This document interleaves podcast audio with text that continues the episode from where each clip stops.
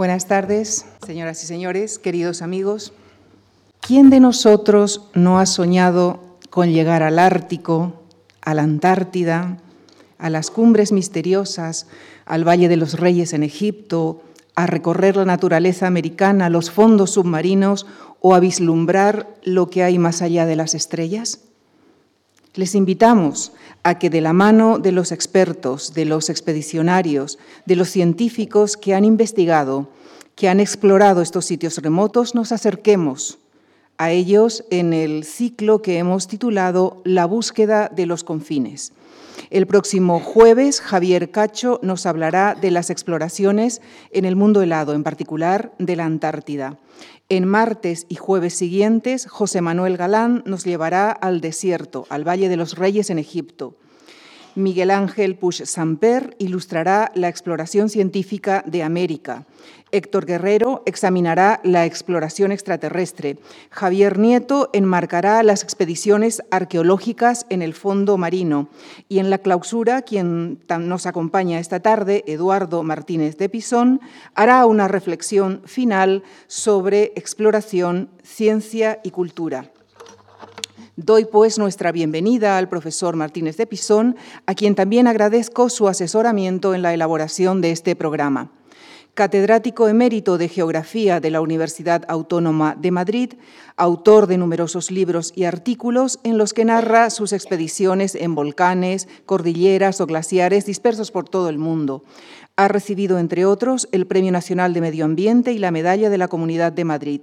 Algunos de sus últimos libros son El largo hilo de seda, Montañas dibujadas o con Ricardo Tomás Más allá del Everest. Y hace tan solo unos días ha publicado La Tierra de Julio Verne.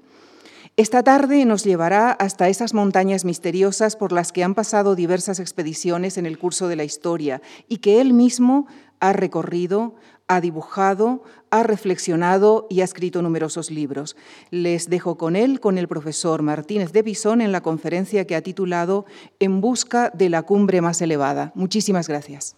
Señoras y señores, muy agradecido a todos ustedes por haber tenido la benevolencia de venir a escuchar esta conferencia que supongo que abre el ciclo que les va a entusiasmar sobre la búsqueda de los confines.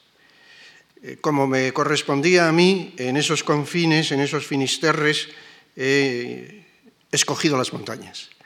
Eh, es mi escenario idealizado, quizá eh, por antonomasia, y es el lugar en el cual me encuentro a gusto. Y lo que quisiera es hacer un recorrido con ustedes, un paseo por esas montañas, una especie de ascensión a través de los paisajes bellísimos de esos lugares que han querido ser siempre la montaña más alta. Siempre se habla de la montaña más alta del Guadarrama, que será Peñalara, o de la montaña más alta del Pirineo, que será el Aneto, pero hay las montañas más altas de todas las montañas verdaderamente altas. La montaña más alta ha tenido una especie de peregrinaje a lo largo del tiempo, a lo largo de la historia. Ha habido momentos en los cuales la hemos situado los occidentales en Europa, no voy a hablar de los orientales, porque para ellos ese tema era un tema mítico completamente, en el cual se hablaba de la montaña que tenía su raíz en la tierra y su cúspide en el cielo, atribuyéndolo a diversos macizos montañosos de Asia. Pero en Occidente también la montaña ha variado de posición, ha tenido diversos encadenamientos a lo largo de la historia entre unas cordilleras y otras y ha empezado, lógicamente, en Europa. La montaña más alta estaba dentro del ámbito de lo conocido, dentro del escenario que se reconocía en la antigüedad y en la Edad Media. Después migró hacia las islas atlánticas, luego, más tarde, conforme se iba ensanchando el horizonte de esos europeos, fue con ellos a América y apareció radiante en los Andes, y finalmente con el Imperio Británico y con los reconocimientos de las montañas asiáticas dilucidados por los geógrafos para Europa, fue caminando hacia Asia. De tal manera que ha pasado desde las montañas del Mediterráneo a las montañas del Atlántico, pasando después a las montañas del Pacífico y terminando en las grandes cordilleras concretamente del Himalaya y del Karakorum. Es evidente que el Olimpo no fue la montaña más alta. El Olimpo fue simplemente el lugar de los dioses. Las montañas han estado sacralizadas tanto en Oriente como en Occidente siempre. Y en ellas se ha ah, instalado lo que podía ser la morada del mundo paradisíaco o lo que podía ser la morada donde iban los dioses. El Olimpo es el lugar donde está Hera, la diosa de la fecundidad, la que se convirtió en una nube, lo cual es maravilloso y propio también de las montañas, y lo que era el opuesto al tártaro, es decir, al mundo subterráneo. El Olimpo ha sido, por lo tanto, una referencia constante que ha estado ahí como lo inalcanzable y el lugar precisamente de las divinidades.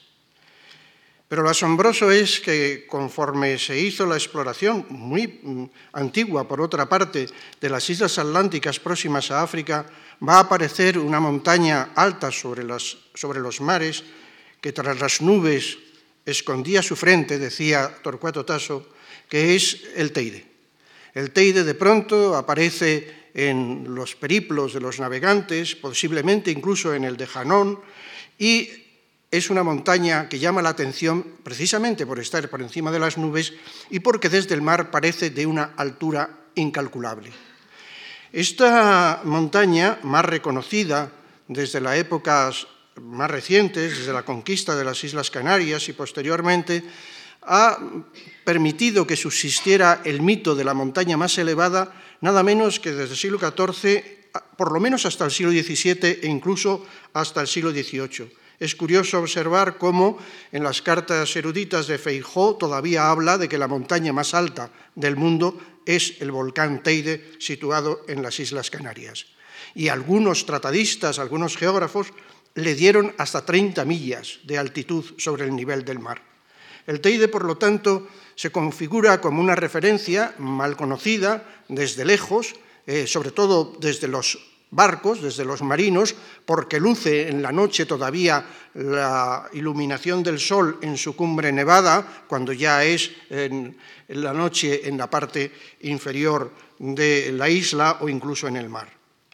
Pero además tuvo una aplicación tácita, eh, implícita, no explícita, en eh, la Divina Comedia de Dante. La Divina Comedia, Dante, al hablar del purgatorio, habla de una montaña alta como ninguna, el monte que más se eleva sobre las aguas, en palabras concretas suyas, que estaría colocado justamente en el Atlántico. Él dice que en las antípodas de Jerusalén, precisamente porque en Jerusalén estaba la caverna que llevaba al infierno y por lo tanto en el otro lado estaría el purgatorio y finalmente el paraíso en la cumbre. Pero evidentemente está hablando del Teide como tal purgatorio o de una imagen tomada del Teide para hacer de él esa montaña altísima que está colocada en los lugares remotos. No obstante, es claro cuando se hacen las navegaciones que él relata que aparece una, vez pasadas las columnas de Hércules un mar ingente, pero que en pocos días puede eh, llevarles hasta esas islas en las cuales se encuentra esa montaña altísima. Es evidente que se trata, por lo tanto, de una montaña fantasmal, de una montaña que no es seguro que sea eh, justamente el pico de Tenerife, pero que podría ser perfectamente dentro de la mitología del Océano Atlántico en aquellos momentos. Sin embargo, a pesar de que perdura la idea hasta el siglo XVIII, y una buena prueba de ello es que un, clérigo inglés, Francis Godwin, escribió en el año 1638 un extraño viaje de Domingo González a la Luna, en un extraño artilugio también eh, llevado por una manada de gansos emigrantes que pasaban por allí, lo hace partiendo como una especie de cabo cañaveral justamente desde la cumbre del Teide, porque el Teide está considerado que es el punto más alto del globo de la Tierra y por lo tanto el más cercano a la Luna. Pero el Teide, sin embargo, para Torriani, que había estado allí estudiando fortificaciones en la isla de Tenerife, es una montaña accesible. De hecho, en el año 1588, cuatro años antes de escribir su manuscrito sobre las Islas Canarias, ascendió hasta la cumbre, veintitantas horas a caballo y varias horas andando cuenta con realismo que evidentemente deja ver que había subido efectivamente hasta la cumbre, que es una montaña que se puede hacer. No obstante, está tan imbuido por lo que es el mito teideano como la montaña más alta del globo de la Tierra, que mm, dice que excede a todo lo que él conoce. Por ejemplo, al Ararat lo conoce a través de los libros, al Ararat, al Líbano, al Atos y al Olimpo. La única que realmente, la única montaña que excede la cota del Teide es el Ararat porque tiene 5.165 metros de altitud. Las demás están por debajo, las otras efectivamente del mundo del Teide. Pero aún así, por lo tanto, esta montaña está gozando durante largos siglos del privilegio de ser la cúspide del globo de la Tierra. No obstante, en el siglo XVIII las exploraciones alpinas son ya un hecho eh, consumado si a principios del siglo XVIII se consideraba que todavía en la montaña alpina había dragones y había fenómenos portentosos que estaban dentro del ámbito del mito más que del ámbito de la razón, cuando llega al final del siglo XVIII, en 1786 y 1787, Horacio Benedicto de Saussure propugna la ascensión a, a la montaña del Mont Blanc y la realizan dos personas que viven en Chamonix, un médico y un buscador de cristales, Balmat, que son los que al año siguiente le van a conducir a él hasta la cumbre. Y en la cumbre hace toda clase de mediciones. De Saussure es un físico de la época, al estilo de lo que será luego Humboldt, que lleva toda clase de aparatos para hacer todo tipo de medidas de la naturaleza y entre otras, evidentemente, de la cota del Mont Blanc, que entonces se ve que excede notablemente a lo que ya se estaba eh, intuyendo que tenía el Teide, que se había rebajado primero a los 4.000 metros y luego finalmente a una cota muy parecida a la que tiene en la actualidad, que como ustedes saben es 3.718 metros. El Mont Blanc pasa a superar al Teide pero no obstante no llega a ser en ese momento tampoco la cumbre ideal, lo es de Europa, es la cumbre de la Europa occidental, es el trayecto reconocido, es el mundo estudiado, son los glaciares, los glaciares reconocidos por de y por muchos otros glaciólogos, y es el mundo modelo que se crea para todas las montañas en expansión por todas las demás culturas europeas y fuera de Europa. El Mont Blanc es pues la montaña reconocida, la montaña estudiada, la montaña consabida y en el siglo XIX y en el XX evidentemente se sabe muy bien lo que es su porción relativa a lo que es el, mundo de las altas montañas de todo el universo. Porque efectivamente, tras las exploraciones españolas y la subida al Popocatépetl concretamente por gentes del mundo, de, los conquistadores de México, la gran exploración científica que se realiza en América como una especie de renovación de lo que había sido la primera mirada de los cronistas de Indias, es la que realiza Humboldt, es la que ya lleva a cabo Humboldt entre fines del 18 y comienzos del 19, empezando justamente por el Teide y terminando en el mundo americano. Y entre las muchas cosas que hizo Humboldt en América, una de ellas fue acudir al Chimborazo. El Chimborazo es una montaña espléndida, él decía que era como un domo, eh, como podía ser el domo de Roma colocado en el mundo de, de América, un domo resplandeciente, y es atraído evidentemente por la montaña, e igual que ha hecho en el Teide, que ha subido hasta la cumbre, va a realizar también o va a intentar realizar la ascensión a esta enorme montaña. El Chimborazo había sido medido en el año 1735 por la Condamín, cuando se hizo el trabajo espléndido donde estuvieron, estuvieron también españoles en él, de la medición del meridiano.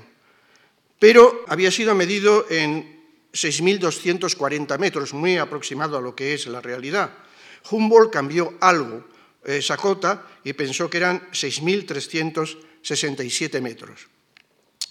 Cuando Humboldt emprende esta aventura, lo hace en, un alarde de valentía realmente, de audacia realmente extraordinario. están prácticamente solos, él con los que los llevan y su compañero Bonplan, y arremeten en esa inmensa, ingente montaña llena de hielos, en ese gran volcán que luego él refleja en este gráfico muy famoso y muy conocido,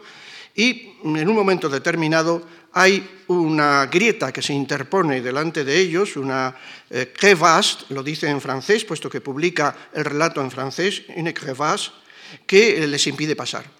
Después eh, se ha traducido al castellano eh, diciendo que lo, mm, lo, que era en francés crevasse, es decir, grieta, era un barranco una quebrada o un barranco. Lo he visto traducido de estas maneras, lo cual es muy distinto a una grieta, porque una grieta puede ser un fenómeno propio de los glaciares y en cambio un barranco es algo que tiene que ver con la topografía del roquedo. El caso es que Wimper, eh, que llega al, después de haber conquistado el Cervino en 1865 al Chimborazo en el año 80, mm, calcula aproximadamente dónde podría estar eh, por los datos que suministra el propio Humboldt su retirada y piensa que estaría a 5.600 metros. Le quedaba, por lo tanto, todavía una buena parte, quizá la peor, de la ascensión hasta la cumbre del Chimborazo para poder lograr esta, esta cima. No obstante, el relato de Humboldt eh, se expande por todo el mundo, hay una constante eh, relación y referencia a él en todas las eh, lenguas y por lo tanto es el relato por excelencia de la subida al Chimborazo. El de Wimper también ha tenido mucho éxito, puesto que es el primer ascensionista real de esta montaña, pero menos que evidentemente el de Humboldt. Pero, por otra parte, en el grandísimo continente euroasiático, hay otros viajes y otras referencias que van cobrando cuerpo a lo largo de la historia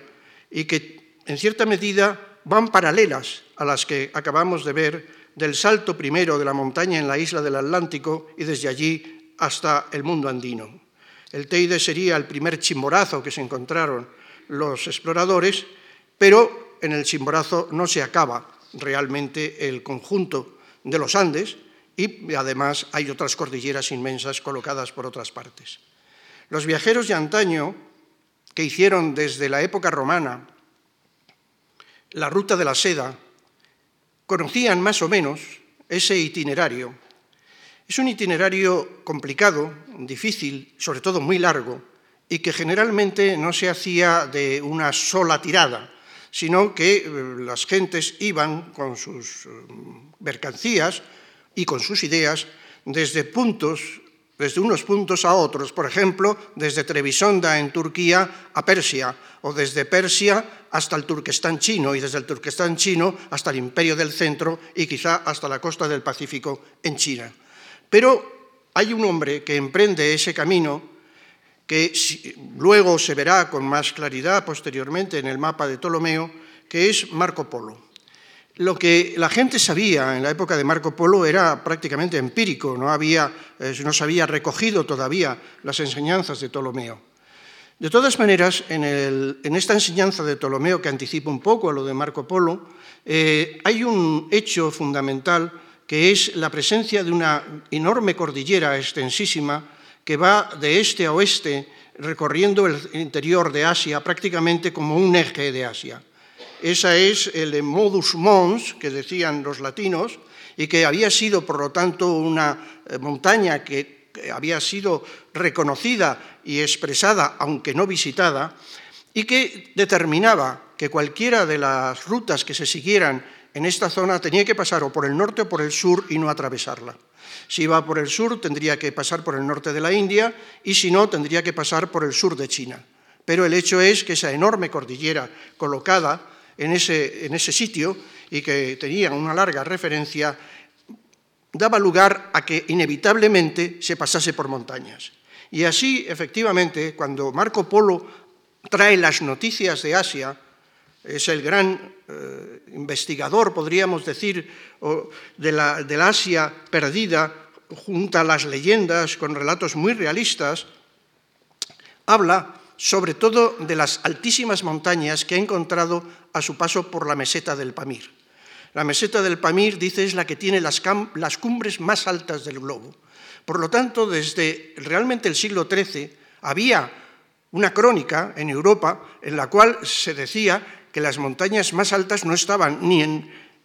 Europa, ni en las Islas Atlánticas, ni en América, sino que estaban colocadas en Asia. No obstante, eh, esa idea, que es la idea del techo del mundo, desde donde procede el techo del mundo, se ha aplicado erráticamente y por lo tanto el techo del mundo se llama al Pamir, pero se llama también al Tíbet y se llama también al mismo Himalaya. El Pamir era una montaña, por otro lado, enormemente desconocida. Era la cordillera que no ha tenido mapa hasta prácticamente casi diríamos el siglo XX. Cuando Humboldt eh, relata en uno de sus grandes trabajos geográficos cómo es el Pamir, se basa justamente todavía en Marco Polo. Y dice que hay una cordillera que le llama la cordillera Bolor, que eh, recorre de norte a sur este sector, enganchando en cierta medida la cordillera del Kunlun, que quedaría al sur, y la cordillera del Tien Shan, que quedaría al norte. Esa cordillera de Bolor o cordillera del Pamir, donde estarían esas máximas altitudes, no era más que una raya en el mapa, como se ve en la carta de la izquierda. Hubo que esperar hasta 1881 para que los investigadores y exploradores y militares rusos recorrieran este sector y cambiaran el mapa por aquel que ven ustedes a la derecha. No es para entrar en su comentario porque nos llevaría mucho tiempo, pero solo la imagen entre la simplicidad de lo que pensaba Humboldt casi hacia la mitad del siglo XIX y lo que dedujeron los observadores del terreno en 1881 es verdaderamente un cambio casi abismal. La cordillera del norte, la cordillera del Tien Shan, que saldría de esa cordillera del Pamir, era muy desconocida. Tiene montañas de más de 7.000 metros de altitud y tiene una longitud verdaderamente de carácter continental. Y la meridional, el Kunlun, es una montaña que se ha supuesto que era, antes que el Himalaya, la columna vertebral de toda Asia. Se le llamó con este nombre desde hace mucho tiempo y se ha repetido a lo largo de los siglos esa columna vertebral, pero como una cordillera enormemente misteriosa. Tiene picos de 7.000 metros que se repiten constantemente y de 6.000 a lo largo de sus 2.000 y pico metros de extensión. Es una cordillera llena de fantasías en la mitología china, pero también llena de realidades y bien abruptas en el contraste con sus llanos en la realidad. Y entre ambas cordilleras, entre el Tien Shan y el Kunlun, se establece un desierto que provocaba que aquello fuera muy poco reconocido. Es el desierto probablemente más fuerte, más vigoroso de toda la tierra, el Taklamakan. Taklamakan significa entrarás pero no saldrás, irás pero no volverás, y una enorme extensión de más de 300.000 kilómetros cuadrados de un mar de dunas en el cual realmente todos aquellos que tenían que pasar eh,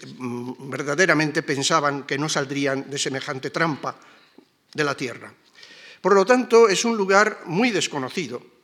Eh, solamente en la ladera meridional y donde llegan las aguas que se derriten de los glaciares y de las nieves del Kunlun, y en la ladera septentrional de ese desierto, donde llegan las aguas del Tien Shan, hubo la circulación posible para la ruta de la, seda de oasis en oasis. Cada oasis es un río que procede de la montaña y luego muere en las arenas del desierto. Y ahí se estableció a lo largo de un milenio aproximadamente una marcha continua de mercaderes que comunicaron el imperio chino incluso con el imperio romano y posteriormente. Es la que recogió, la ruta que recogió Marco Polo y la que siguió paso a paso. El avance del desierto posteriormente, o las luchas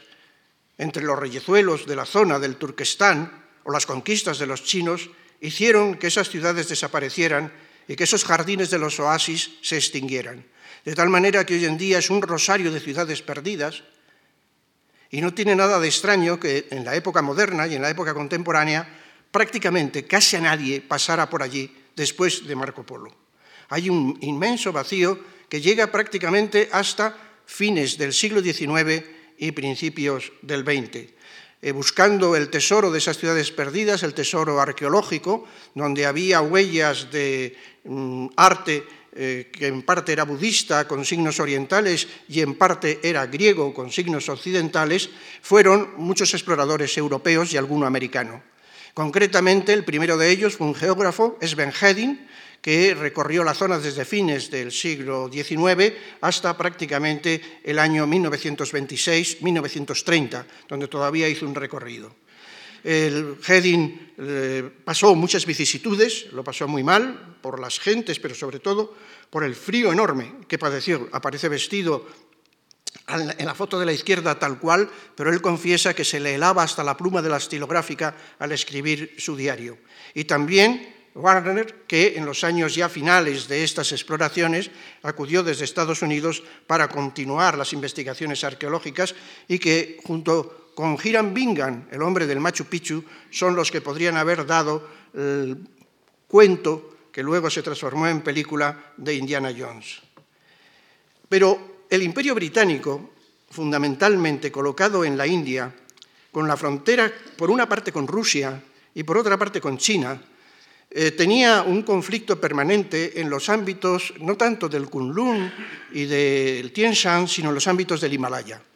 Por un lado estaba el imperio chino, con una fuerza notable, estaba además de colchón el, rey del Nepal y el Tíbet, con el Dalai Lama, y por otra parte estaba el imperio ruso, que no hacía más que empujar en esa dirección a costa del imperio chino, pero también a la costa del imperio británico.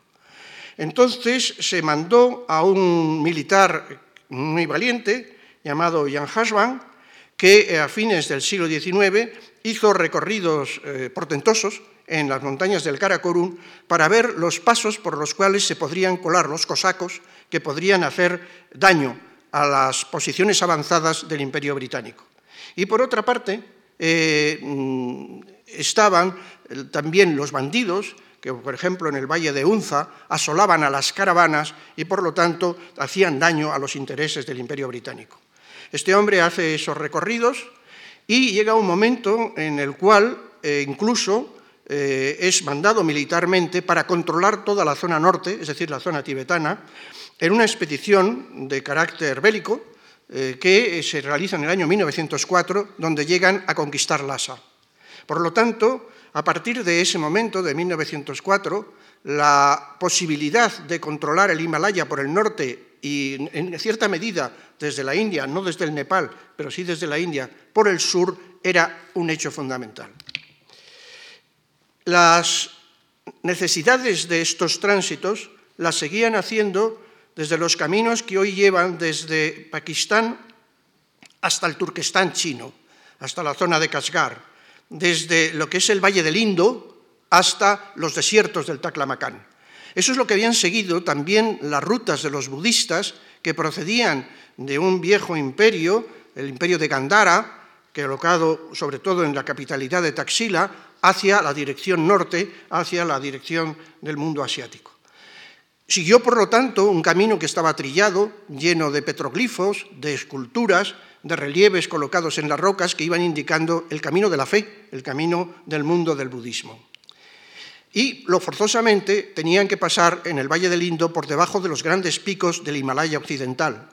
Este pico que es en Nanga Parbat tiene 8.125 metros de altitud. Por lo tanto, las grandes figuras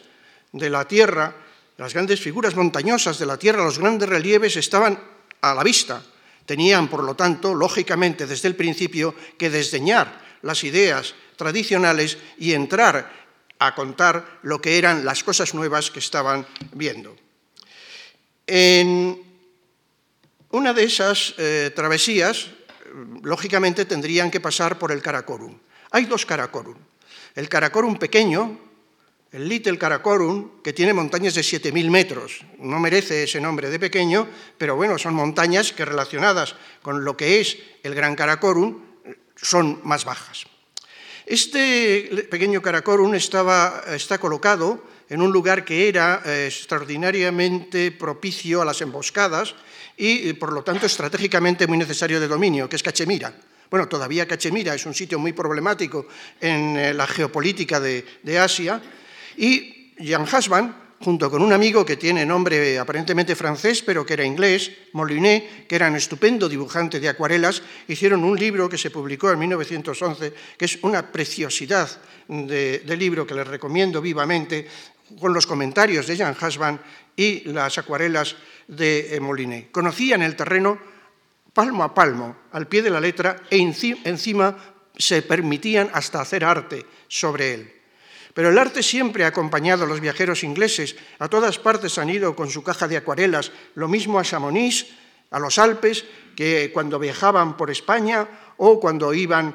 haciendo herborizaciones eh, por el Himalaya y dibujando cuidadosa y exquisitamente lo que son las flores de esta cordillera. E incluso en esa expedición bélica de 1904 hasta Lhasa, Jan Hasban se llevó a un acuarelista, Perceval Landon, que ilustró lo que era la campaña militar paso a paso. El Gran Karakorum era el obstáculo mayor, difícil de atravesar, por el cual eh, necesitaban hacer indagaciones, sin embargo, no con la intensidad con que lo habían hecho por el Camino del Indo, puesto que el Camino del Indo es un canal natural que lleva del Asia del Sur hacia el Asia del Norte. Pero para atravesar el Gran Karakorum tuvieron que pasar enormes penalidades. Es de fines del 19 un mapa de Conway magnífico sobre lo que es el glaciar del Baltoro, que verdaderamente da envidia de cómo se cartografiaban las montañas ya en aquel momento. Jan Hasban atravesó uno de los collados, el collado de Mustag, en el año 1888 a 5.700 metros de altitud, en una proeza verdaderamente notable, buscando si era viable o no era viable para las tropas rusas este paso. Evidentemente comprobó que no lo era. La llegada, como he dicho antes, a Lhasa, a la antigua ciudad de Lhasa, abrió el Tíbet a los ingleses, al imperio británico. Fue verdaderamente una conquista fácil, fue una conquista en cierta medida sangrienta, porque el ejército que opuso el Tíbet es, como se ve en la imagen de la izquierda, un ejército medieval, y los fusileros reales entraron en Lhasa en prácticamente casi en un paseo. Los cañones y los fusiles no tenían nada que ver con las lanzas y las flechas que tenían aquel, aquel ejército, ya digo, medieval del Dalai Lama. Eh, por lo tanto, el Himalaya estaba dentro del imperio británico prácticamente en esos momentos. Los mapas y las atribuciones que, como consecuencia de estos conocimientos que se están teniendo del Himalaya y de las mediciones que hacen los cartógrafos y los geógrafos, las consecuencias son el, trazado de nuevas perspectivas, el dibujo de nuevos mapas y la alteración de lo que había sido el mundo clásico hasta aquel momento, prolongado tan tardíamente hasta casi el año 1850. La primera alusión, esta imagen es de 1840, eh, a la montaña más alta, que es la que se ve arriba destacando muy por encima de los volcanes y de otras montañas, es a un pico que ahora llamamos Daulagiri, entonces se le llamaba el Dabalagiri, que eh, tiene eh, una altitud superior a 8.000 metros. Este pico está colocado sobre un valle que es el valle del Kaligandaki, que transcurre a aproximadamente a mil y pico metros de altitud y por lo tanto tiene como unos 7.000 metros de desnivel. No es el único, el Nanga Parbat también lo tiene sobre el Valle del Indo, pero el abismo era inmenso. Las mediciones que se hicieron dieron 8.156 metros en el año 1808, es decir, muy tempranamente. A partir de, por lo tanto, de entonces se consideró que esta era realmente la montaña más alta y era un problema exclusivamente de información, lo que había en el resto de Europa o de repetición o de copia de unos libros a, otros. E inmediatamente, aunque con unos años de tardanza, el Daulagiri fue destronado por otro pico, el Kachenyunga, que se encuentra en las proximidades relativas a unos 60 kilómetros aproximadamente de una ciudad colonial inglesa, Darjeeling, que tenía sus bungalows y tenía uh, sus administradores y sus comerciantes británicos bien instalados en la zona. Por lo tanto, era observable desde allí o desde las cercanías. Entonces sucedió que el Kachenyunga se midió como 8.547 metros es decir, unos 30 metros, 31 metros más que el Daulagiri, y destronó a esa montaña. La altitud permaneció de esta manera hasta que se midiera el monte Everest. De hecho, cuando acaba el siglo XIX, en la imagen que queda a la derecha, porque la de la izquierda es todavía de mediados del XIX y están casi iguales el Kachenyunga y el Daulagiri como la, más alta montaña de la Tierra, es el Gauri Sankar. El Gauri Sankar realmente es una montaña eh, extraña con ese nombre, como ahora veremos.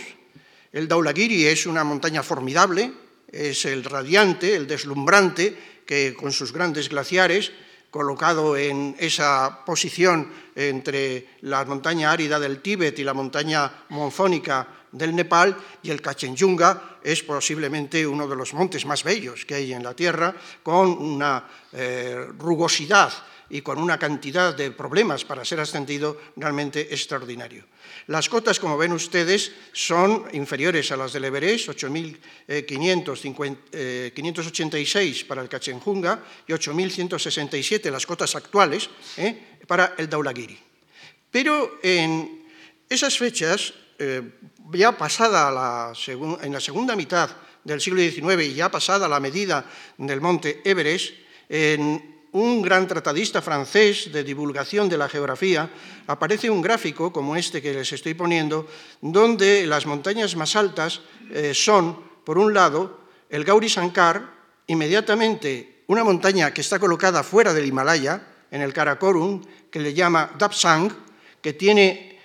8.625 metros según los cálculos de entonces, y después el Kachenyunga y el Daulagiri. Primero, por lo tanto, el Gauri Sankar, segundo, el Dabsang en el Karakorum, y luego, vuelta al Himalaya, el Kachenyunga y el Daulagiri. El Dabsang, por la altitud, por la posición que indican, no es otro que el que llamamos ahora el K2 o K2, como dicen los ingleses, que tiene 8.611, muy próximo, por lo tanto, a la cota inicial que le dieron. Es una montaña soberbia, magnífica, colocada en la cabecera del glaciar del Baltoro y dando su vertiente norte también al ámbito ya chino. Pero el Gauri Sankar, siendo una montaña abrupta, es una montaña pequeña. Entonces, aquí ha habido un equívoco. El Gauri Sankar no pasa de los 7.134 metros. Es una montaña conocida, es una montaña que está dentro del macizo del Himalaya nepalí y por lo tanto cercana relativamente al oeste del Everest, pero no es evidentemente el Everest. ¿Por qué se le está llamando equívocamente Gauri Sankar entonces? Hay una, pintura en el libro que antes he mencionado de Jan Hasban y, Molinet del Everest que es la que aparece a la derecha. Y hay un libro de Elisée Reclus, muy conocido, La Geografía Universal, con un dibujo de un pirineísta muy mm, conocido y muy afamado, Franz Schrader, que reproduce prácticamente la misma imagen. Con lo cual, evidentemente, si eso es el Everest, a lo que están llamando los franceses Gauri Sankar de una manera equivocada, pero la geografía francesa tiene una difusión verdaderamente extraordinaria y sobre todo a través de Reclus, es justamente están llamando Gauri Sankar al Everest. Se trata de un problema de bautismo, de error de bautismo, pero al mismo tiempo de una reacción de carácter nacionalista. la montaña se llama Everest por deseo expreso del Imperio Británico en honor a George Everest, eh, que fue el jefe de los eh, geodestas que le dieron esa cota. Y los franceses se resisten a que esa montaña se llame de esa manera. Aunque se llamaba en realidad en tibetano Chomolamma, eh, y eso lo reproduce casi Elisée Reclus, prefieren el nombre de Gauri Sankar por un equívoco, simplemente. Y entonces se resisten hasta el siglo XX a llamarle Everest y aparece así prácticamente en todos los mapas, tratados y dibujos de los franceses. La medición, pues, bajo los auspicios, aunque no directamente, eh, bajo los auspicios de George Everest, se hizo en 1852. Y en 1865 se decidió que se llamase Mount Everest, la montaña de Everest,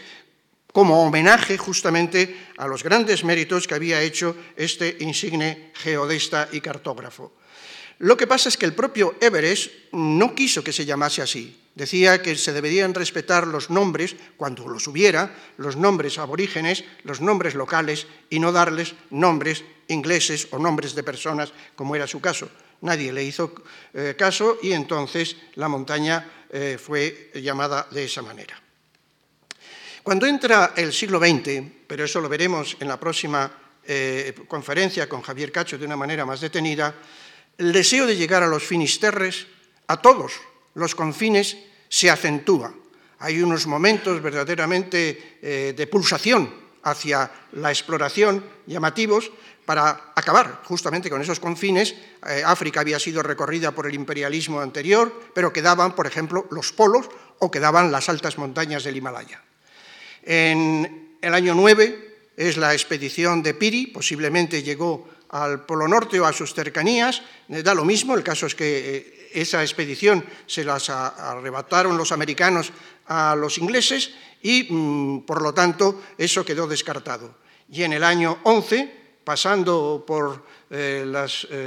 portadas de nuestros periódicos, apareció la expedición de Scott, una expedición británica, para al menos alcanzar el confín de la Antártida. Todos saben que fue Amundsen quien se le adelantó y que además la expedición de Scott fue tremendamente trágica, puesto que acabó con la muerte de todos los expedicionarios, pero no quiero adelantar nada. Esto quiere decir que había un ambiente, y un ambiente en el Imperio Británico, que eh, había eh, recitado lo que era la exploración, dormida sobre todo después de la tragedia de Franklin, cuando buscaba en el siglo XIX el paso del noroeste y desaparecieron todos los tripulantes le buscaron decididamente, pero después hubo como una especie de bajón en ese impulso explorador.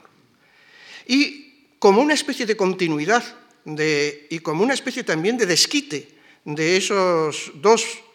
polos que habían sido arrebatados a los ingleses, aparece, eh, sin embargo, la gran montaña que está dentro de su órbita del imperio como una posibilidad de acceso.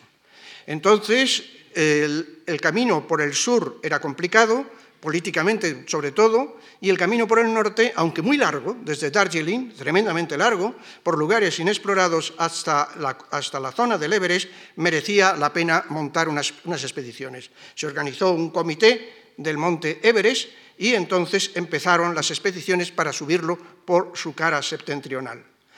La primera expedición, que fue una expedición de, intento de ascensión, pero sobre todo exploratoria, fue la expedición de Howard eh, que se proponía esa conquista, por eso el título se llama Hacia la conquista, a la conquista del Monte Everest, pero lo que hicieron fue fundamentalmente hacer este mapa. Nadie sabía cómo se llegaba, ni desde el norte ni desde el sur. Subieron al collado del Lola y vieron cómo era el glaciar de Kumbu. Entraron por la zona de Kama y vieron cómo eran los glaciares del este pero sobre todo se centraron en la parte norte. La parte norte tiene un largo glaciar, el Rombuk, que permite la, aproximación hasta la gran pared septentrional del Everest, pero por una eh, bifurcación y por una entrada de un glaciar que está colgado y que no es visible desde abajo, que es el glaciar de Rombuk Oriental, que tiene unos 20 kilómetros de largo, 21 para ser más exactos, se podía dar un rodeo y llegar hasta el Collado Norte, que hemos visto en esta imagen anterior. El collado norte es donde pone C4 en números romanos y desde allí intentar el ascenso hasta la arista y la cumbre final. Tenía un equipo expedicionario magnífico, entre ellos estaba Mallory, el hombre que luego repitió en las siguientes expediciones, hicieron el camino en gran parte andando, otro en caballerías, y se encontraron con un Tíbet desconocido, asombroso, que reprodujeron en sus fotos y en sus comentarios, a veces muy atinados, y sacaron, digamos, estas imágenes para asombro de los occidentales, cómo era ese mundo del Tíbet desconocido del sureste, y también fueron ellos asombro de los nativos que veían probablemente por primera vez en muchos de los lugares occidentales, sobre todo en una tropa tan grande, con esas acémilas cargadas para ir a la conquista del Everest porque la expedición estuvo compuesta por geólogos, por botánicos, por cartógrafos. No fue solamente una expedición alpinística, aunque fundamentalmente esto era lo que abría la brecha, hasta tal punto que se logró hacer ese mapa y son nada menos que 31.000 kilómetros cuadrados los que cartografiaron los expedicionarios este año. Al año siguiente, puesto que no consiguieron acercarse a la cumbre, fueron ya sobreconocido, pero también con la expedición científica adosada, y el mapa que aparece es el resultado de esa expedición muy perfeccionado respecto a la anterior, con la idea de hacer el asalto a la montaña más elevada del globo. Era un equipo magnífico, con, eh, dirigido por el general Bruce, y entre el cual estaban Mallory, Longstaff, que era un expedicionario extraordinariamente reconocido, eh, Somerville, Noel, Norton, etcétera, que componían, aunque las apariencias del equipo, tal como hoy en día van las vestimentas, no eran quizá las más adecuadas ni las más llamativas, pero estaban con su bufanda, con sus gorros, con sus chaquetas, hasta con sus corbatas, pues, eh, sin embargo, era un equipo formidable, con una valentía extraordinaria, que se metió en el, en el fondo del Everest. Y cuando digo que había de todo, eh, pongo simplemente un ejemplo, no solamente el mapa, sino Somerville, que era médico, naturalista y al mismo tiempo un gran artista, en el Panla, que está a más de 5.000 metros, y es la primera vez que desde el Tíbet se ve la masa del Everest, se sentó, sacó el cuaderno de apuntes e hizo esta magnífica acuarela, que estuvo expuesta en la exposición que hizo sobre viajeros al conocimiento hace unos años la residencia de estudiantes y que a lo mejor alguno de ustedes tuvo el placer de ver. Entraron por el gran glaciar de Rombug oriental entre los pináculos de hielo, subieron hasta los 7.000 metros del Collado Norte y emprendieron la subida por esa arista que se ve al fondo de la foto de la derecha desde el campamento en el Collado Norte y que lleva hasta los 8.000 y pico metros de altitud. Probaron por primera vez equipos de oxígeno, eh, realmente con una eh, dificultad muy grande, con un peso enorme, con fallos eh, notables que no tienen nada que ver con los equipos de oxígeno que se utilizan en la actualidad. A pesar de todo, sin ninguna clase de oxígeno, eh, Mallory y Norton ascendieron por encima de los 8.000 metros e incluso bastante por encima en algunos de los casos, como se ve en la imagen de la derecha tomada por encima de esa altitud. Se hizo además una película, una película que se revelaba en Darjeeling, llevaban los negativos sin revelar a caballo, a galope tendido, desde el campamento base de Everest hasta Darjeeling, y allí se revelaban y desde allí en barco iban a Inglaterra, con lo cual con unos meses de tardanza se podían ver en los cinematógrafos de Londres. El encargado de hacer las fotografías de la película que está anunciada en el cartel de la derecha fue el capitán Noel, que se situaba con esa enorme cámara que la subía en parte él y también con porteadores, que, pero que tenía un teleobjetivo formidable en el Chanla y que por lo tanto pudieron sacar fotos de la zona de cúspide desde cierta lejanía, como se puede observar.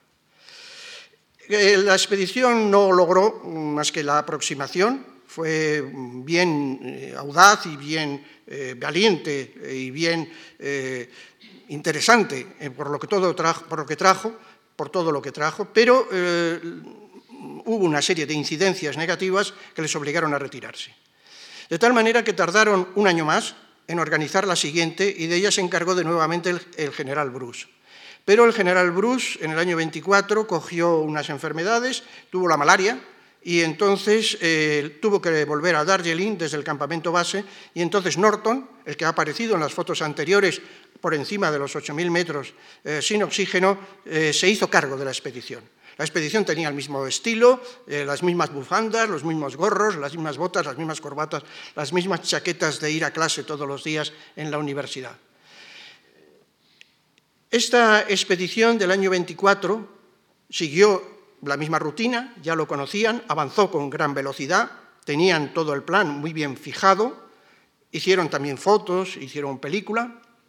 y alcanzaron cotas verdaderamente notables. La foto más alta que se conserva está hecha ya a 8.570 metros, muy cerca de la cumbre del Everest, que es la montaña cónica que aparece en la parte de atrás. Pero,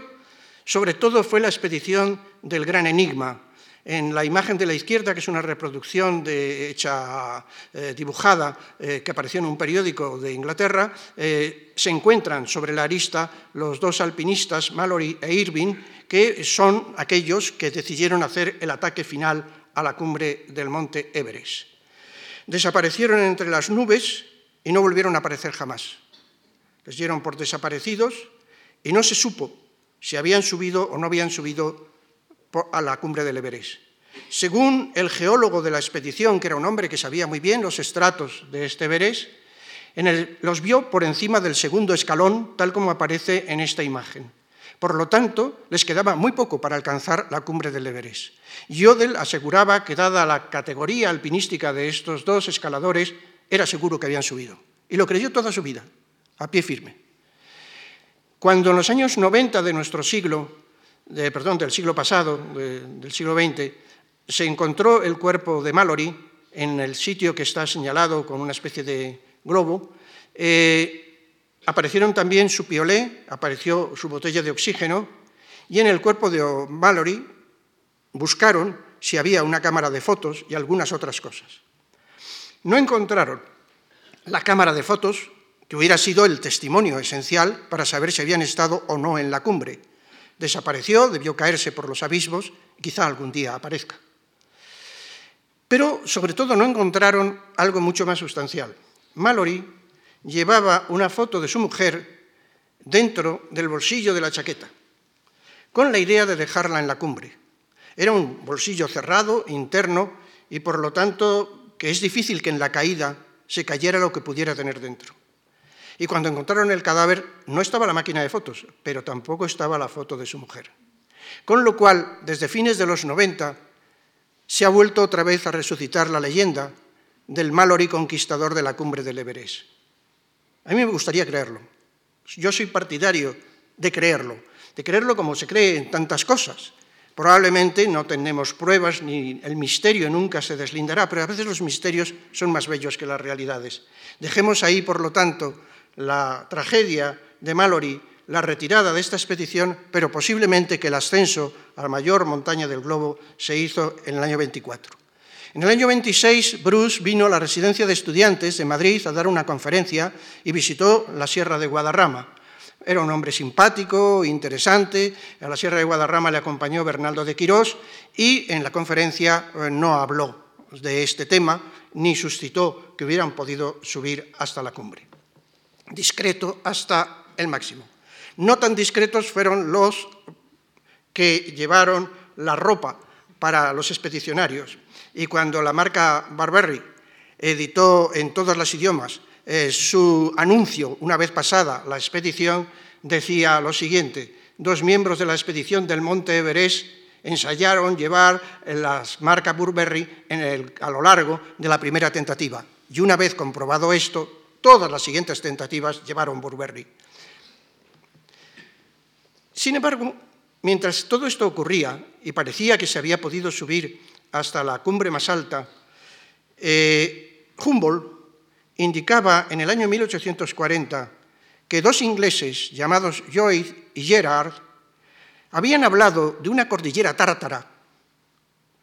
que tendría cimas más altas que el Everest, que llegarían a los 30.000 pies de altitud.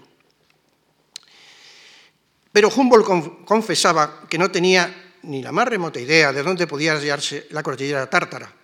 Tartaria, de hecho, venía desde Siberia hasta el Himalaya y desde el Turquestán chino hasta el Océano Pacífico. Por lo tanto, era muy difícil saber en qué parte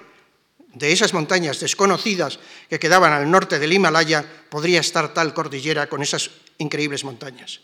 Curiosamente, hay un mapa de la Tartaria china de Tomás López, expreso en España en 1792, donde habla de la Tartaria china y dibuja varias cordilleras que son justamente la cordillera tártara a que se referían Joy y Gerard. Esa cordillera tártara tendría dos picos muy notables, uno cerca del Yangtze, que sería el pico Minyakonka, y otro cerca del río Amarillo, que sería el pico Abne Machi. Por lo tanto, había una posibilidad de buscar en estos lugares perdidos justamente si efectivamente esa, esa relación o ese mito de la montaña más alta del globo estaba colocada más lejos, más allá del Everest, en esas montañas escondidas que se encontraban en el interior de China y justamente en las cordilleras del extremo oriental del Kunlun y en una cordillera que llamada Henduan, que también es una montaña muy desconocida en líneas generales. Las montañas escondidas de China, por lo tanto, eran un reto, un reto más para seguirlo y para contribuir además a su esclarecimiento geográfico. La montaña del Annemachin se encuentra colocada en el extremo oriental del Kumbu, en la zona muy próxima a la ciudad de Xining, y en cambio la montaña del Minyakonka se encontraría colocada en una cordillera transversal que va de norte a sur en China, en una anomalía completamente en Asia, ir norte a sur, y muy cerca de la ciudad de Chengdu, en la provincia de Sichuan. Esas montañas, por otro lado, estaban suscitando eh, mucho interés porque al ser misteriosas, al ser desconocidas, podía en ellas asentarse la leyenda y podía, siempre la leyenda ocupa los vacíos geográficos antes de que lleguen los geodestas y podía, por lo tanto, dar lugar a nuevas mitificaciones de esa montaña o a nuevos cuentos en ella. Al sur del lago Coconor, que este sí que aparece en todos los mapas, por muy primitivos que sean de Asia, se extienden unas enormes parameras a altitudes que están entre 4.000 y 5.000 metros y que eh, son pasto ingente de los yaks, muy poco pobladas, y cuando están pobladas por gente de etnia, de religión, de costumbres, de vestimentas y de lengua tibetana. Están a mil kilómetros de la frontera del Tíbet, del Tíbet actual, pero son enteramente tibetanos, como se ve, por ejemplo, en esta fotografía. Es el reino del Gesar. Gesar es un poema que tradujo Alejandro David Nil que llevó una vida sobrehumana de redención del pueblo tibetano colocado tan al norte. Eh, Gesar es un poema como podría ser el poema de Miocid eh, para el mundo tibetano y pertenece, por lo tanto, al ámbito cultural de esa localización externa del Tíbet fuera del Tíbet. El monasterio de Kumbun es un monasterio lamaísta, como podría ser el Potala que está en Lhasa o tantos otros, pero descolocado, como digo, a más de mil kilómetros de distancia, en un lugar recóndito, alejado, por lo tanto, de lo que es el Tíbet administrativo y político. Los letreros con el Om Mani Padme Hum, salve a la joya del loto, o los caballitos que dan la felicidad en estampas que se lanzan al viento, están exactamente igual que pueden estar en el Himalaya colocados en esta estribación de la cordillera. Y hay una montaña también del sur del Tíbet, el monte Kailas, que es como el modelo cultural y el modelo, diríamos, eh, religioso,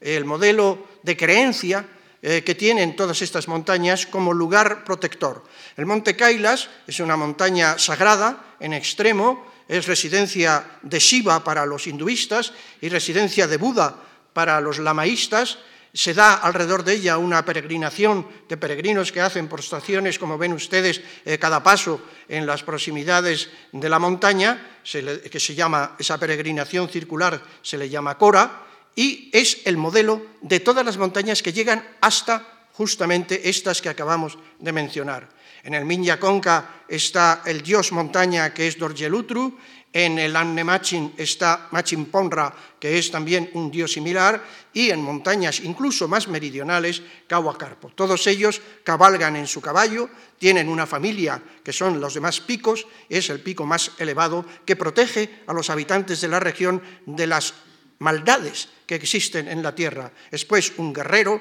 con el ceño fruncido que está dispuesto a combatir para proteger justamente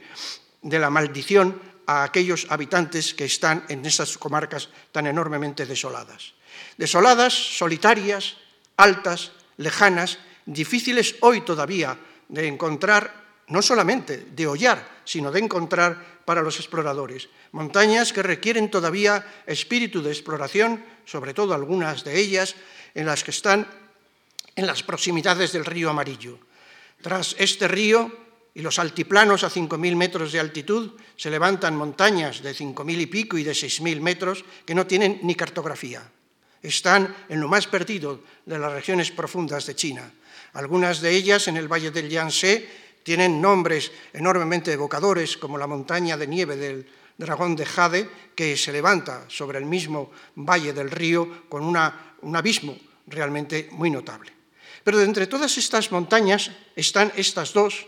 entre todas ellas, el Annemachin, que se encuentra en la parte superior del mapa orientalista que aparece aquí, y el Minya Conca en la parte central, es decir, en las proximidades, como antes les he dicho, del río Amarillo y del río Yangtze.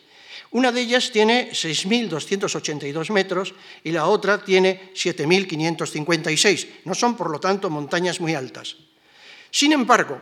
en 1930, en una geografía universal editada en Barcelona,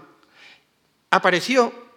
esta foto con un pico del Karakorum, diciendo que era un pico del Himalaya equivocadamente, y un pie, que no pueden leer, pero que yo les digo porque me lo sé de memoria, que dice lo siguiente, las montañas más altas y concretamente el monte Everest, como se pensaba hasta ahora, han sido destronadas de sus máximas altitudes y son montañas que se encuentran en el interior de Asia, que se han explorado recientemente, las que tienen justamente cotas que incluso pueden llegar a los 10.000 metros de altitud sobre el nivel del mar. Por otra parte, los exploradores hijos del presidente Roosevelt en el año 30 los hermanos Roosevelt, que fueron a cazar osos panda a estas montañas escondidas, trajeron un mapa que lo realizó un cartógrafo muy conocido eh, norteamericano, en el cual ponían un monte Kunka, K-O-O-N-K-A, y pone debajo 30.000 pies. Es decir, si no eran los 10.000 metros, se aproximaban a los 10.000 metros y por lo tanto daba la impresión, a partir de aquí, de que el Everest había quedado destronado. Es decir, que ni Mallory, en el caso de que hubiera subido, había alcanzado la máxima cumbre de la Tierra, ni los expedicionarios ingleses estaban enfrascados en lo que era correcto. ¿Quién era el culpable de esta nueva eh, mitificación de esas montañas perdidas de los 30.000 pies? Pues Joseph Rock. Joseph Rock es un becario del National Geographic americano que se encuentra ubicado en China en esta zona y que emprende con, eh, verdadero sistema eh, una serie de exploraciones por toda la región. Él es geógrafo, es muy aficionado a la botánica y a la etnología y hace unos escritos magníficos sobre estos temas. Pero al mismo tiempo se encuentra con estas montañas y las mide, las mide rústicamente. Otra viajera muy interesante que recorrió esta zona, pero que no se metió en la cuestión de las cotas, fue Alejandro David Nil en los años 10 y en los años 20. Joseph Rock fotografió esas montañas, por ejemplo en Minyaconca en el año 29, trazó la ruta del Annemachin por terrenos que no tenían el más mínimo mapa, es decir, hizo trabajos extraordinariamente meritorios y además los difundió. Al difundirlos en el National Geographic Magazine, hubo gente que le leyó y le creyó a pies juntillas, a pesar de que los censores de esta revista le habían rebajado la cota, era, sin embargo, todavía el destronamiento del Everest. Y uno de los que leyó fue James Hilton, el autor de la imaginaria Shangri-La. James Hilton fue el que escribió esa novela, Los horizontes perdidos, en el año 33 y que eh, se difundió por todo el mundo el monasterio perdido en las montañas del Kunlun, es curioso porque todo el mundo dice que esas montañas son el Himalaya o del Tíbet. No es cierto. James Hilton dice claramente que son el Kunlun. Por lo tanto, hay que deshacer el mito del mito. Él sitúa su Sangrila en esa montaña donde sitúa cumbres altísimas. La montaña del Caracal le llama, que tiene las cotas más elevadas, aunque duda en algún momento. Y ello contribuyó todavía más Frank Capra, cuando hizo su preciosa película de Horizontes Perdidos cuatro años después, en el año 1937. Por lo tanto, la idea de que en esas zonas había montañas sagradas, monasterios donde se practicaba el pacifismo, etcétera, etcétera, y eh, la aventura verdaderamente eh, atrayente de Shangri-La, pues eh, todo esto logró que la difusión fuera extraordinaria. Este es uno de los números del National Geographic Magazine eh, con eh, uno de los artículos de Joseph Rock de 1930 hablando de las glorias del Conca. Al mismo tiempo había otros expedicionarios, igual que Alejandro David Neal, Kingdom Ward era un botánico inglés que recorrió estas zonas y no se metió jamás en esta cuestión de las cotas de altitudes. Por lo tanto, hubo una exploración como más sosegada y al mismo tiempo también hubo una divulgación eh, de gran envergadura que lanzó sensacionalmente estas nuevas altitudes. Les voy a llevar a estos dos picos durante unos breves minutos. El Annemachin se encuentra, como les decía, en el giro del río Amarillo, es una cadena de montañas que va de noroeste a sureste con muchos picos eh, colocados por encima de los 6.000 metros y que en el año 1940 eh, tuvo una nueva visita. Un piloto de reconocimiento norteamericano en un caza eh, que procedía del Pacífico se internó en esta zona y llegó hasta avistar el Annemachi y dejó relatado que tenía el altímetro bien calibrado y que él volaba a 9.000 metros y que vio una montaña que le superaba en mil metros por encima de su avión todavía. Salió en todos los periódicos, la agencia EFE lo reprodujo, esto es un, recorte del norte de Castilla, eh, de, Valladolid, que tengo yo eh, por pura casualidad, donde justamente se cuenta esta proeza y de nuevo se resucitó la idea de que el Annemachin podría ser la montaña más alta y hubo una especie de retorno a 1850 en lo que eran las cotas, con lo cual el Everest quedó otra vez en entredicho. El Annemachin efectivamente es un macizo gélido, solitario, perdido, habitado por los Golok, que son los tibetanos de esta etnia, colocados allí, con muy mala fama de bandoleros, asaltaron algunas expediciones, mataron a un miembro de una expedición francesa también en, aquellos años, y que realmente son tibetanos que se dedican a la ganadería de los yaks, colocados a mucha altitud, al estilo mismo de los serpas o de los propios tibetanos, pero, ya digo, más de mil kilómetros al norte. Los yaqueros Golok tienen sus casas a 4.000 metros de altitud y tienen sus ganados que pacen en aquellos sectores de la alta montaña y también su monasterio, como es lógico. No es el monasterio de Shangri-La, pero es un monasterio donde en la montaña Annemachin, con su dios y toda la familia, todos los parientes de este dios, habitan creando toda esa maraña de picos que están en las cotas más altas. Tienen sus monjes, tienen su culto y tienen sus creencias firmemente arraigadas entre las gentes de allí. Hasta el punto de que dan,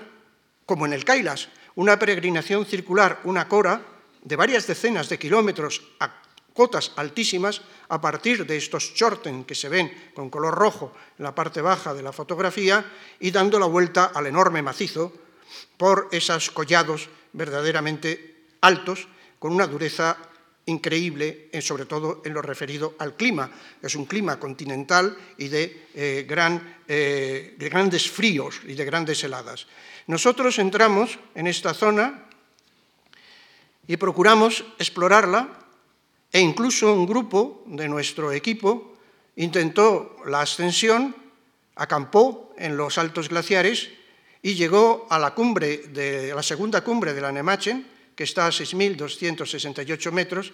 en la segunda subida que tenía ese lugar. No llegaron hasta la misma cumbre, como se ve en la foto de la derecha, porque habían prometido a los habitantes, a los Golok, que no pisarían justamente la cima para no ofender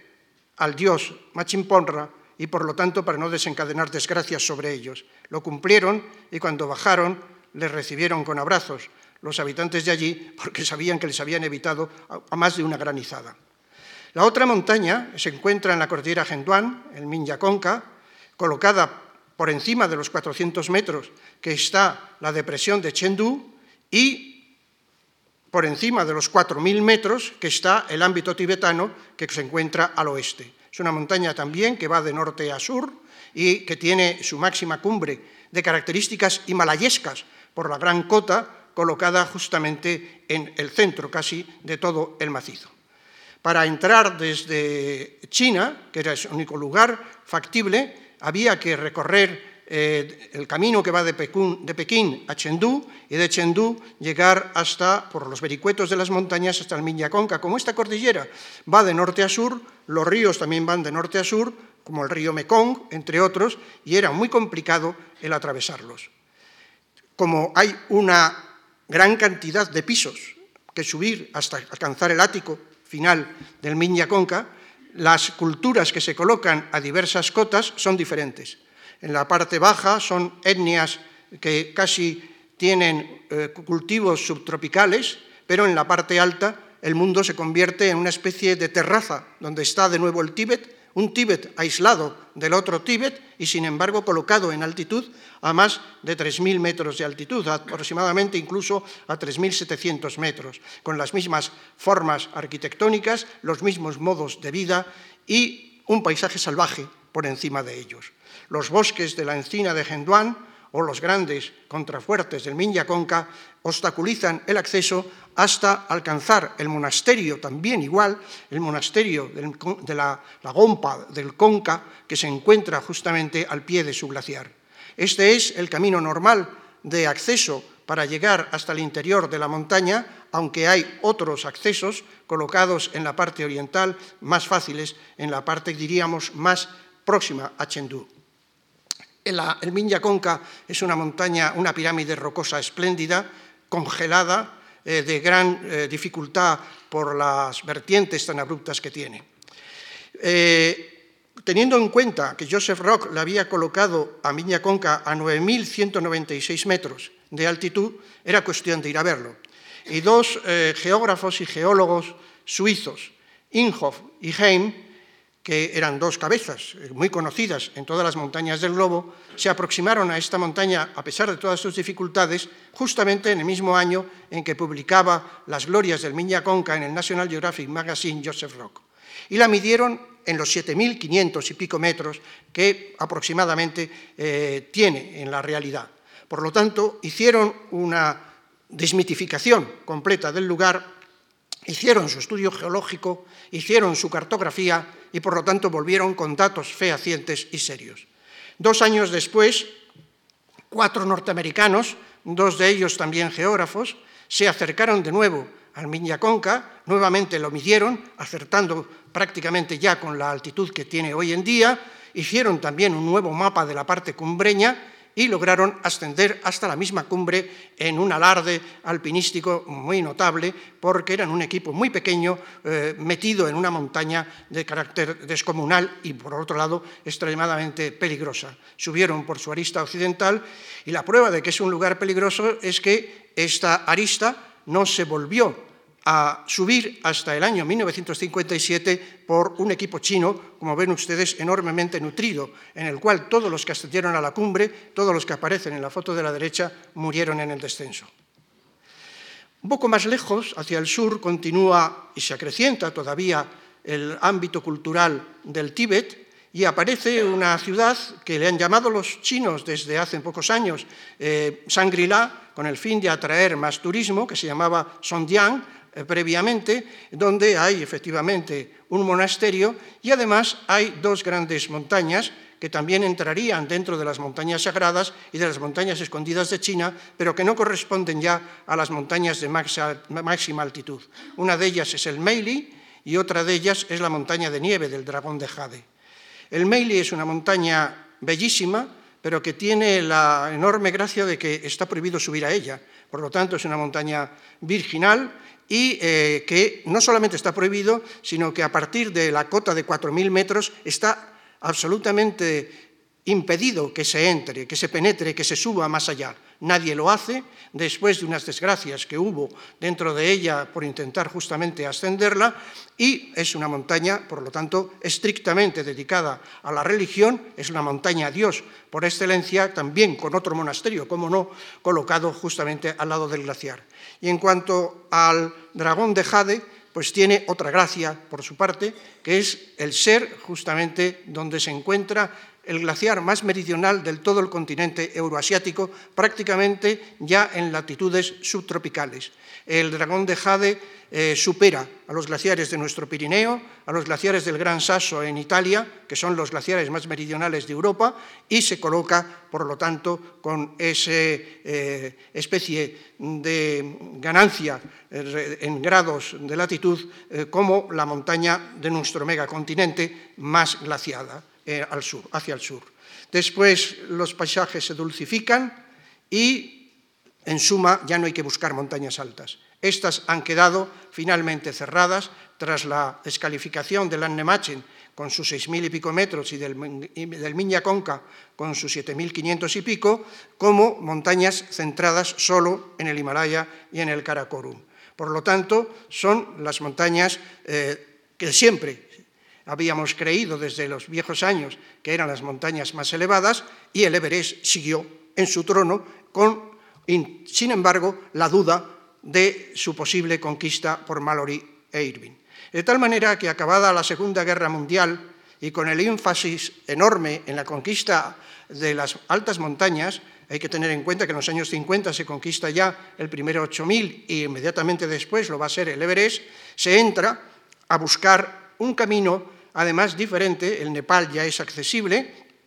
que no sea la vertiente septentrional durísima, lejanísima, remota y con muchos problemas además de carácter político. El gran problema para subir al Everest eh, por la vertiente meridional, la del Nepal, es la cascada de hielo de Kumbu, de terrible eh, cascada de Serax, de hielos que se desprenden, que siempre ocasiona muertos, incluso en la actualidad, y esa cascada de hielo es el gran problema para llegar al fondo. Hay un hombre en el año 1951 que venía siendo un gran expedicionario británico, Eric Shipton, que fue, entre otras cosas que hizo, eh, el subir eh, a montañas inaccesibles o creídas inaccesibles, el que hizo es la fotografía que aparece a la izquierda de una planta, de una huella de lo que él llamó el Yeti. Esta foto, que parece ser que la hizo por broma, eh, pues corrió por todo el mundo y tuvo una celebridad que aún llega a nuestros días. películas como el, abominable hombre de las nieves reproducen en el cartel la misma imagen de la foto de Shipton, o Tintín en el Tíbet también reproduce la misma imagen de Eric Shipton. Eric Shipton, por lo tanto, no es un personaje cualquiera, es un personaje eh, simpático, ya digo, bromista, mm, atractivo, que escribía muy bien y que eh, hizo la exploración primera, en serio, de la cascada de hielo de Kumbu para saber si se podía ascender por ella verdaderamente. Fue también una eh, expedición muy ligera, hecha por muy pocos miembros, que se internaron por ese lugar laberíntico y complicadísimo, y que dio lugar a que el año siguiente una expedición suiza, la expedición Lambert, fuera por el mismo lugar y con una expedición pesada, y que los ingleses vieran eh, que eh, quedaba muy problemática su capacidad para acceder porque tenían previsto ir eh, inmediatamente, en el año 53. No eran los únicos, había varias naciones en competición, podríamos decir, con deseo de subir. Los suizos llegaron casi hasta la cumbre, pero no lo lograron por condiciones pésimas del tiempo y tuvieron que volverse con la miel en los labios materialmente. Y es al año siguiente, en el año 1953, cuando el imperio británico, porque Hillary es eh, un neozelandés y Tenzin es un serpa de la zona de Darjeeling, eh, cuando el imperio británico, eh, dirigidos por el excelente cabeza de equipo que fue John Hunt, consiguieron alcanzar justamente esa cumbre. El 29 de mayo de 1953, la búsqueda de la cumbre más alta del globo llegó a su culminación es un hecho emotivo, es un verdadero momento emocionante en la historia de la exploración de la Tierra. Eh, escribió eh, su libro, un libro lleno de interés y lleno de simpatía, eh, la, la, ascensión al Everest, pero inmediatamente otro británico, Bowman, escribió una parodia es una sátira de este libro de expediciones al asalto del Kili Kili, que es bastante divertida, por cierto, y se la recomiendo, porque hay una edición en español muy reciente, esta es bastante antigua, la que yo he puesto aquí, y que eh, parodiaba completamente el estilo y las formas de hacer de aquellos expedicionarios. De tal manera que el Everest ha tenido, yo creo que dos grandes momentos de estilo. El viejo estilo, el estilo de las expediciones de los años 20, que es insuperable, el estilo incluso de la expedición del 53 por lugares recónditos y solitarios, aunque ya de otra manera, y luego el nuevo estilo que dio Reinhold Messner, un alpinista de primera categoría que desde los años 60 a los 90 sobre todo inculcó en el alpinismo una nueva modalidad, revolucionó enteramente el alpinismo y entre otras cosas subió solo y sin oxígeno hasta la cumbre del Everest, lo cual quiere decir que abrió una etapa nueva en lo que es por lo menos el deporte eh, del alpinismo. Y estos son los momentos importantes para mí, son los momentos decisivos y los del buen estilo. Después el Everest ha tenido otras maneras de ser entendido, ya sea por el imperio chino eh, colocado en su flanco y que se ha tragado al Tíbet, o ya sea por las formas militaristas e ideológicas de hacerlo, o bien por las expediciones comerciales venidas de Occidente que atosigan la cumbre del Everest. Esta foto está hecha al lado casi al lado mismo de la cumbre. Es una foto que la he tomado del National Geographic Magazine y que es verdaderamente tremenda. Es una romería de gentes eh, que se están empujando unos a otros, los que suben con los que bajan, eh, colocados en el angosto paso Hillary para alcanzar la cumbre que fue el, emblema de, la heroicidad y de la soledad y de eh, lo que puede llamarse la verdadera exploración de las montañas del mundo. Por lo tanto, mm, señores, yo me quedo eh, con los años 20, me quedo con la etapa del gran estilo, la etapa de la exploración, la etapa de la dedicación incluso hasta de la vida, la ciencia fabulosa con ese mapa de Odell geológico del Everest hecho en 1924 o con la acuarela de Somerville en el viaje de ida contemplando el Everest con ojos eh, de artista. Solamente querría